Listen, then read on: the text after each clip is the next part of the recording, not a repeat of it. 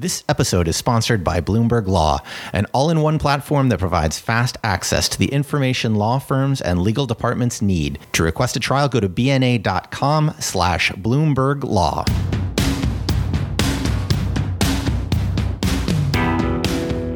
Welcome to Big Law Business. I'm Josh Block. Casey Sullivan is back on this episode. What's up, Casey? How you doing, Josh? I'm good. I'm good. That's great. In case you've been hiding under a rock, you may not know that Britain has voted to leave the European Union. For today's episode, which was recorded on July 12th, Casey brings us an interview about Brexit and law firms. Casey, who did you talk to? I spoke with Jeremy Hodges in London for Bloomberg News. He was previously with Legal Business and Legal Week, so he's very familiar with the business of law landscape in London. Um, he's been covering it pretty extensively Brexit and how it, Brexit affects lawyers in the UK. And what did you find out talking to Jeremy?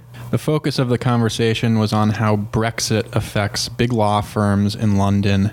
However, we did touch on other business of law topics, and I asked Jeremy uh, what would be, you know, the biggest and best big law combination that he could think of um, if it were to happen between a London firm and another firm outside of London. All right, here is Casey's interview with Jeremy Hodges of Bloomberg News. Thanks for joining us, Jeremy. Um, so you've been reporting on Brexit over the past couple months, and uh, part of your coverage is focused on how Brexit affects the world that we cover, uh, the world of big law.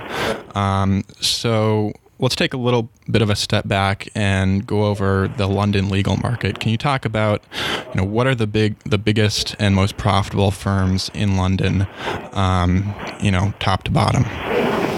Sure thing. Happy happy to speak to you, Casey. Um, I mean, the London legal market can broadly be split into, I would say, two two to three categories. The first one is uh, the, the law firms that have uh, sort of adopted an internationalist agenda. They've grown organically from London and are now multi, well, over a billion dollar pound businesses and have offices in 30 countries around the world. They employ thousands and thousands of lawyers, and they still are hugely profitable. And, the, the, and, and, those include people like Linklaters, Allen and Overy, Clifford Chance, Freshfields. So, those are the sort of the four main ones. And below that, I would say the, the firms who have gained growth through mergers, um, be they transatlantic or not. So Hogan Lovells would be an example of that. Norton Rose Fulbright would be another example of that.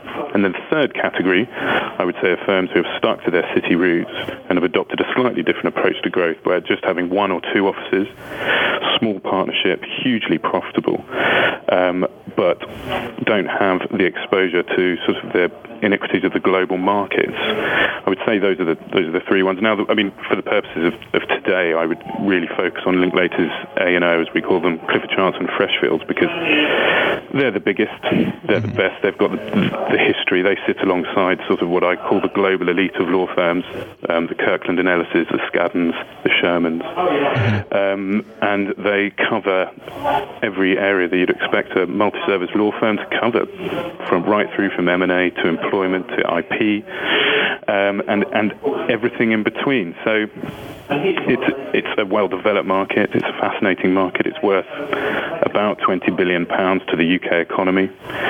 Um, yeah, I mean, I mean that, that's a rundown of it.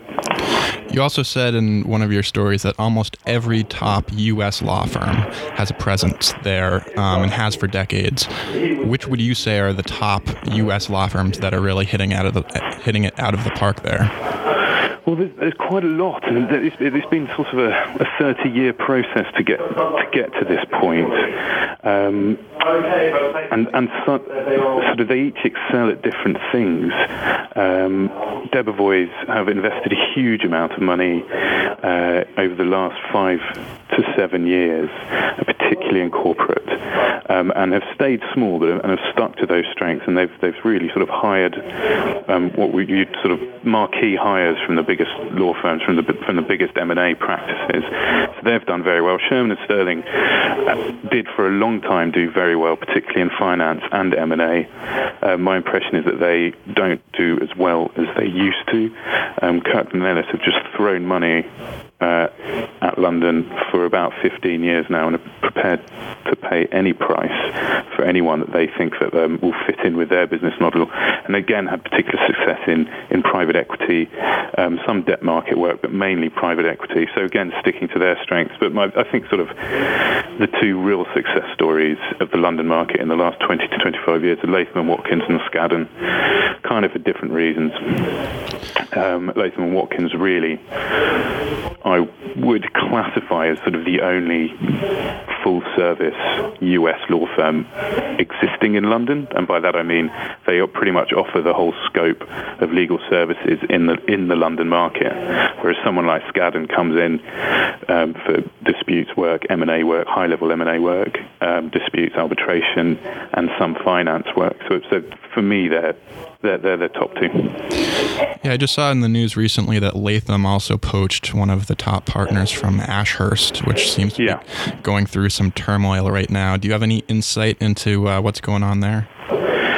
I, I don't think there's too much to read into what's going on at Ashurst. It's always been a, a bit of a funny law firm over the years. It's been up and down, and it very much depends on its exposure to the global markets, which have become very specific. I mean, its main markets being the UK, Asia, and Australia.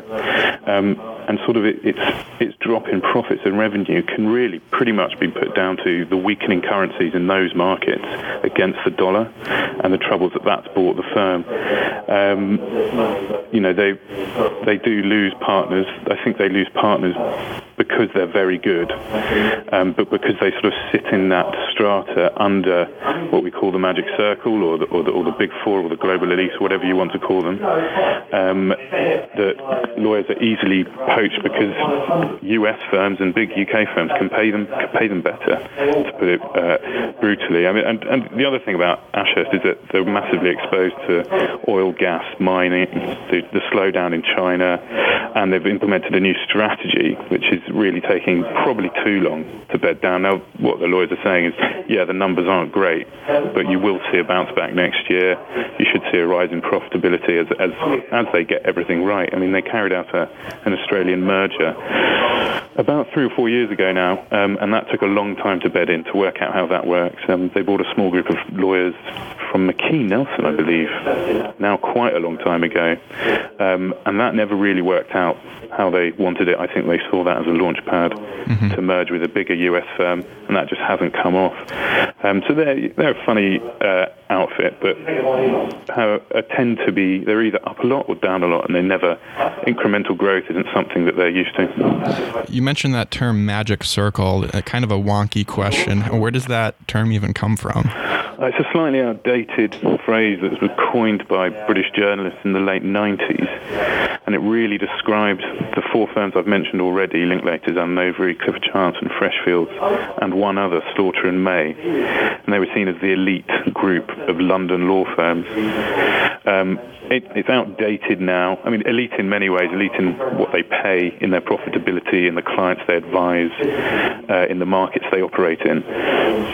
And but what's happened now since the late 90s, that's really split into the group of four and Slaughter and May. Slaughter and May have are really uh, very much a blue blood firm. We call them. Um, they promote from within.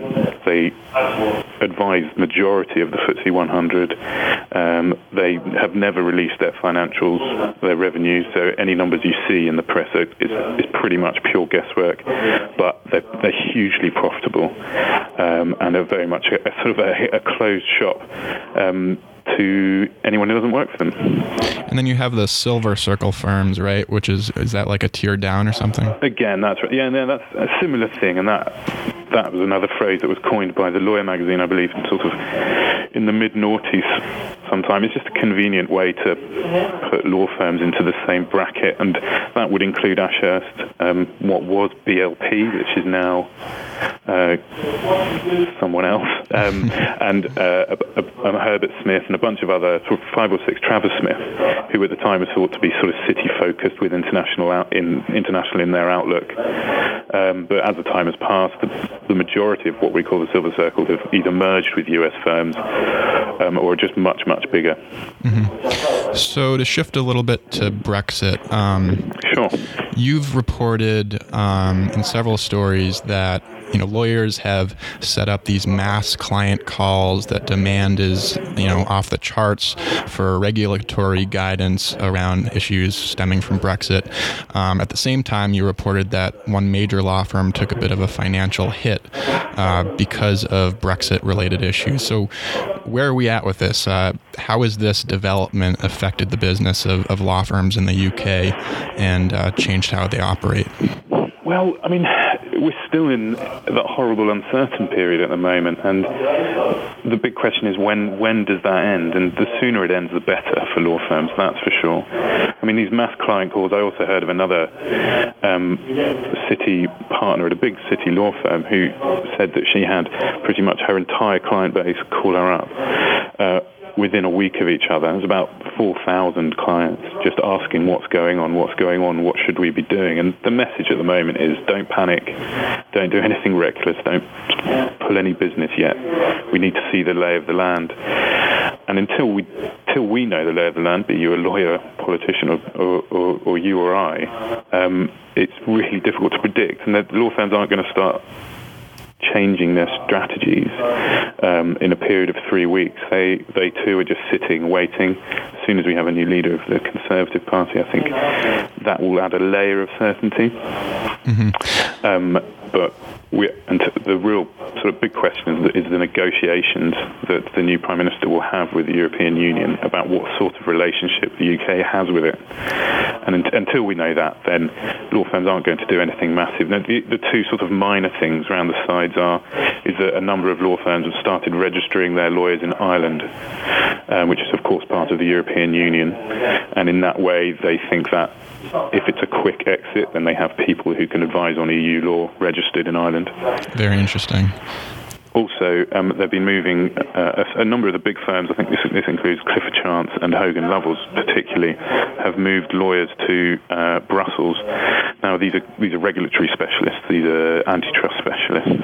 Again, these are guys who are really going to be needed during the negotiations to, to hammer out some sort of deal between the UK and the European Union. So overall, law firm strategy isn't going to change. I mean, the big, big issue in the short to mid-term is the uncertainty in terms of, of, of sort of income for them. Mm-hmm. Deal flows have been softening since since the beginning of the year. The sterling is weak against all major currencies. Um, so, what sort of work are, are they going to see? Well, I mean, regulatory is going to be a big one for them, but it's not going to be a panacea for their ills. I think it's deal work and disputes work really are the, the things that keep these law firms alive. Um, and in the midterm, if the deal flow doesn't pick up, then I think next year's financial results are really going to be when we see uh, a significant drop in income or profitability. I would be curious about how much of the work so far is actually billable. You know, you read about these client calls and how much um, work that lawyers are, are, are already doing with clients. You know, how much of that do they see as sort of a marketing push for themselves, um, and how much of it is actually, you know, bringing in uh, new work right now? Do you have any sense for that? I don't think there's any new work coming in right now. Um, I think that a lot of it is marketing, and it's good. Some of it is very good marketing. Um, it's a lot of the, a lot of hand holding, a lot of reassuring, but that doesn't earn you money. Mm-hmm. Um, people, are, um, clients are sitting on their hands at the moment. They're riding out the uncertainty, and as I said before, as long as that uncertainty carries on, um, the worse it is for law firms because they need deals on the table. They need to write contracts. I mean, I think one of the interesting things that they're starting to talk about is that if they've got existing contracts that are under EU law, um, do they need to revisit the, the, terms and conditions? If they're drawing up new contracts under EU law or English law, do they need to revisit the terms and conditions of those or rewrite the terms and conditions. So people are starting to think about a post-Brexit world. Um, but again, that's not going to be a huge amount of work. And on the dispute side, you're going to be looking between two and three years before the big ticket litigation really hits the courts, if there is any at all. We see uh, press releases all the time about um, big law firms announcing so and so as an expert on all Brexit related issues. How much of an opportunity is there out there for uh, big law firms to actually capture business in this environment? I mean, we've seen over the past five to 10 years in house corporations, um, in house law departments at corporations uh, tighten their, their legal budgets and use fewer and fewer outside firms. Um, are they just going to go to the same outside counsel that they've been going to all, all along for regulatory issues, or you know, is there going to be one big, uh, you know, Brexit law firm that is going to uh, steal some of that work away, or, or what? Where do you stand on that? Yeah, I don't know. I mean, I don't think they will all shift to one or two different firms. I mean, firstly, there's probably a dozen, maybe if maybe maybe 18 law firms in the world that can deal with the sorts of issues that multinationals are going to be dealing with out of Brexit. And they all have big regulatory practices and antitrust practices. And um, and I think that it would be foolish for them to start looking around for a new law firm right now because what you're looking for in a period of uncertainty is for people that you know, for reassurances from people that you have relationships with. Mm-hmm. Um, and all these so called experts that law firms are putting forward and uh, are in, the, in sort of with the greatest respect to them, who are good practitioners in what they do, and no more an expert than you or I on what the uh, impact of Brexit is going to be. Um, they might have a bit of specialist knowledge in whatever area they operate in. But I mean, I, I could put out a press release saying that I'm an expert in Brexit and they should all come and work for me, but um, but they're not going to because they'd rather stay with the, the, the Linklaters or the like. There was also news today that um, you know more than a thousand lawyers signed a letter addressed to the Prime Minister David Cameron, saying that the EU referendum uh, result was merely advisory and not legal legally yeah. binding. Um, yeah.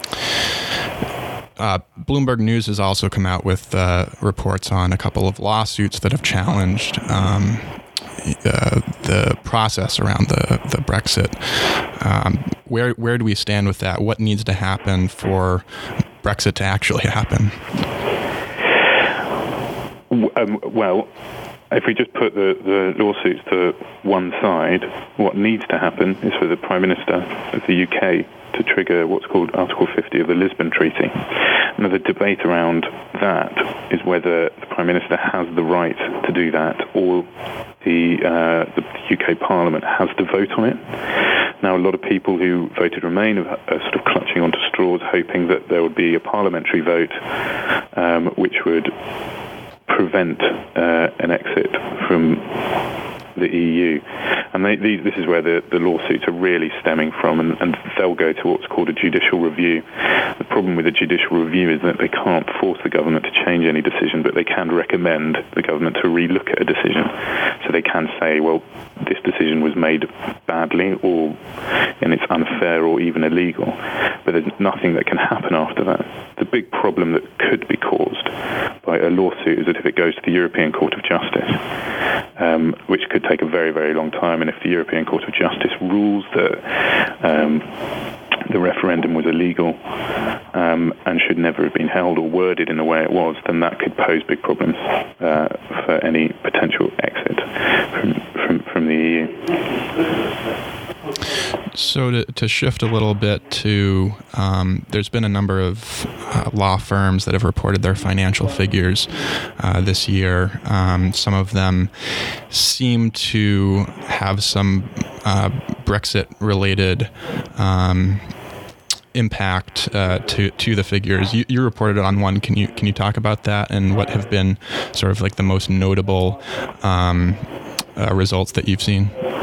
Well, sure. I mean, I think the first thing to say is, I mean, we at Bloomberg really only report on, on the biggest firms, so to, it's difficult to see the, the market as a whole at the moment. But I've been I've been sort of trying to do that over the last couple of days. I mean, the, the second thing to say is that the, the main firms of Linklaters, A&O, CC, and, and Freshfield, Freshfields have performed pretty well.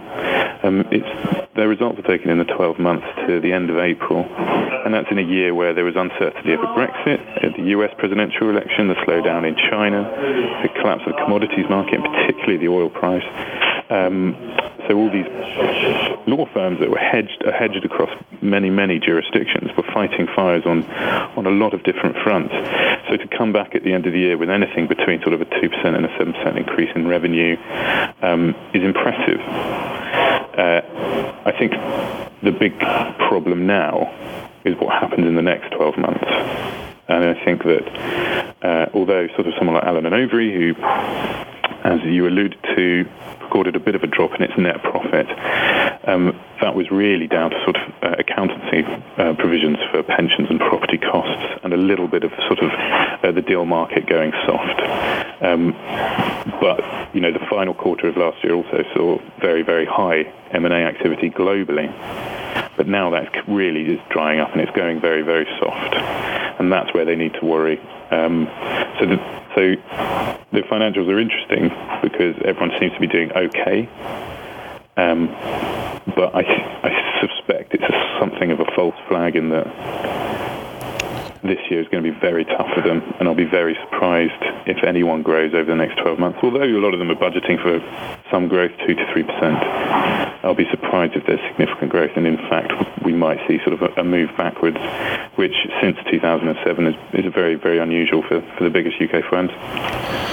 With firms dealing with that flat to down environment that you just described, I mean, does this set up um, like a distressed acquisition type environment in London for, for outside law firms? Um, do you mean in terms of sort of picking up a, a US firm coming in to merge with a UK firm? Yes. Um, it could do, yeah. I mean, uh, we, we, we, talked about Ashurst, and I, have always thought that Ashurst was, was, a prime target for a, for a US firm uh, in, if it was in a distressed position. Um, it's always thought of itself as a as, as a better firm than it actually is, probably. So it could be in a distressed market an interesting acquisition for a sort of mid-tier Manhattan or Wall Street firm. Um, um, but it could do. I mean, I think sort of the, the firms that are, are, more likely to merge when you sort of get outside the top 20 UK law firms, firms with between 50 and 120 million pounds in revenue. Those are the guys that are going to merge, and whether they decide to merge internally, i.e., with another UK firm or an international firm, um, will be interesting. But my, my gut is that they will always just merge with someone of a, of similar size and a similar uh, brand recognition within the UK market, rather than going taking the risk of uh, going with a big US or even an Asian firm. Have you heard any recent rumblings of uh, any merger discussions? Nothing solid. Mm-hmm. Um, Ashton, it's, it's, it's unfair to uh, pick on Ashurst, but they're, they're, they're, constantly being talked of. Probably um, most months over the last six or seven years, I've you, you hear rumblings of that. Um, I think the one thing that the, the, legal market's never seen is a merger between a firm like Linklaters and Skadden, for example. I mean, that, there's no rumours linking those two together, but that's something the market hasn't seen. And if we get to a situation where clients are after a one-stop shop of excellence, um, and you want a merger of equals, then you could see something like that happening in the next five years. I mean, it's not outside the limits of uh, of possibility. Um, but I, I, doubt anything is going to happen um, anytime soon. We're probably looking at, I'm just thinking, a firm like, I mean, a firm who's done a merger already, like Herbert Smith Freehills, and Herbert Smith merged with an Australian firm. They could very easily merge with an American firm, and I mean, that's already 1.3 billion dollar business mm-hmm. they merge with a sizable US firm, then that would put them right up there in sort of the top 10 of um, in, um, top 10 income worldwide. Um, but yeah, there's there's no solid, no nothing solid at the moment. What would need to happen for a type of merger of that size that you mentioned between uh, Linklaters and, and Skadden? I mean, that would be almost unheard of, right? It's completely unheard of. Um, and I, I, kind of picked those two firms because it, it does lack a certain plausibility. Um, what would need to happen, I think, a sharp downturn in profitability on either one side or the other. Um, a client, a major client or a major group of clients asking for it. That that could that that that is feasible. Um, um, or just one of the US firms feeling incredibly punchy, thinking they just they, they can come in and, and, and make the deal. Um, I'm not sure. I mean, if, if, if, the sterling continues to get weaker against the dollar, I mean, that would put the US firms in a, in a, in a very strong position. Mm-hmm. Um, but beyond that, I don't know what other market conditions that they'd, they'd be after to, to look for a, a crazy deal like that, because it would be a crazy deal, I think. But so far, you, you haven't seen Brexit being all that a, much of a game changer in terms of how firms are doing, um, at least up until now? Certainly not yet. Mm-hmm. Certainly not yet. It's, it's, which is a really boring answer, I'm afraid. I think they're just they're going to just sit tight, um, and they, they're going to spend a lot of time with their clients, making sure their clients are okay before they focus on their own business models. Um, um, you know, British law firms in particular strategically have been a bit naive in the past, so perhaps they should be looking at it. Um, but they're not. They're not going to do anything rash, I think. And we, we know what we're three, just over three weeks since the since the referendum, um, and I'm sure they've got a lot, of, a lot of clients to tend to before they, they, they start looking after their own. What types of business of law related stories are you interested in as a Bloomberg News reporter? You know, um, clearly. Uh, you know the core audience is the financial markets and, and a gen- more general audience.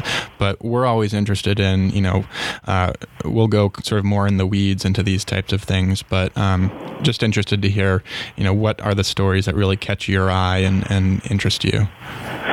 When I read them in the legal press. Um, I mean I think I like any, anything about what people are being paid um, I do like financial stories like about revenue and income, but they seem to be, our readers seem to be less and less interested in them uh, on Bloomberg News over the years. Um, I think I, I, sort of think um, law firms going bust. I think is is always the biggest story for us, mm-hmm. um, which is rather sad but true. And and the big merger stories. I mean, I just you know, the day that a big merger happens, it'll be it'll be big news on the, on on Bloomberg News. Um, but other than that, I I mean, uh, from a personal perspective, I've always liked reading the, the, deep dive stories into sort of looking at mergers five years on. You know, what's going on at Hogan Lovells? How how good uh, deal has that been? What's going on Norton Rose Fulbright? That might not be on your radar, but I think there's a, there's a firm called King and Wood Mallesons, um, which is a legacy of the Chinese a Chinese firm, a British firm, and an Australian firm merging, um, and they're they're in all sorts of trouble at the moment. Um, and I just think deep dives into those sorts, sorts of things, if you can get some people on the inside talking, um, are, are, would be the most interesting. We did interview uh, King Wood and Malleson's uh, U.S. managing partner, I think Stuart Fuller, who talked about um, they're doing some shift in their financial structure as a result of um, the merger and and requiring partners to put up more capital. Uh, what are the uh, you, you, talked about Hogan Lovells as well. I mean, um, how do you think that these mega mergers have uh, panned out? You know, are they worth it? Um, well, I would just say that um, Hogan Lovells would say, yeah, yeah, it has been worth it. Um, you know, what they are a 1.8 billion dollar business now. Um, they are the merger, certainly from the UK side, has put them into markets that they weren't very successful in, and, and that's the US domestic market as well as as well as the New York, sort of the international New York market. Um, I think that where they've come unstuck is sort of one of their big mission statements again from the UK perspective was building sort of an M&A practice to to beat all comers, and I think that's largely been a failure. Um, I think their leadership structure it took a long time to calm down, and we had co-heads in every single practice area. Um, you had co-managing partners and co-CEOs, or I can't remember the exact wording of what they called them, and I think that was confusing for a long, long time. That's broadly calmed down now. I think the center of the power, center of power does reside in, in the US, and there was but there was great tension for a number of years over that. Now we were where are we? Sort of seven eight years down the road now. So we we probably shouldn't still be talking about is it working or isn't it working. But the fact that we are probably means that there's, still issues. We still haven't got brand recognition, perhaps where they'd want it to have to be again in M&A in London, but also in Asia. Um, and so I think that's where the interest in, in that firm lies particularly. If you were to name just one firm that you thought was the most successful that was born out of a mega merger, um, your perspective from London, what what would that be? Uh, Freshfields Bruckhaus Deringer, probably. I mean, they, that was that's uh, they're coming together with a London firm and oh, I want to get this right, but two German firms and that really set them apart from their London competitors. Uh, in that they had um, Germany was just an extremely lucrative M&A market and finance market, and still is, um, and that just gave them instant uh, access to the best German clients um, to do the deals that the, the, big, yeah, the best and the biggest German clients wanted them to do. So I think that's been very successful. I'm afraid I can't, off the top of my head, remember what year that was, um, but I can look it up. But you know, but that still, regardless of its success, took a good ten years to to really settle down um, as the sort of competing power bases uh, took hold. I mean, I think Linklaters had sort of a failed move into the German market um, after Freshfields. It didn't really work out how they wanted it to. Um, other than that, no, I can't really think of anything that's been outstandingly successful kind of a fantasy sports uh, type question, but you know, you know, as I'm, I'm, I'm sure that you know, um, you know, there's all sorts of speculation in the market about these types of deals. Um, you know, headhunters uh, talking to reporters all the time about you know which firm's talking to which firm. If you could put two firms together. Um, you know, right now, given the London legal market that we talked about with Ashurst and um, other other firms going through um, some uh, turbulence. Uh, you know, what would you see being a um, merger that might make sense? Mm, interesting one. I've always thought that Sullivan and Cromwell and Linklaters would be a good fit. Um, uh, based on their strengths in M&A and finance. Uh, mainly. Mm-hmm. And they, they also advise similar clients, some of the same clients in different jurisdictions. So for me, I think that would be the, the absolute number one. Um, you know, Linklaters. I'm just just trying to look down the list here. We've got a, you know, the revenue per lawyer. I mean, Sullivan and Cromwell is, gets much more revenue per lawyer, but Linklaters is more profitable uh, in terms of its partnership. So I think that, that that that was always an interesting one to me. Well, if it happens, we'll we'll point back to this podcast and say that you called it first. Please do.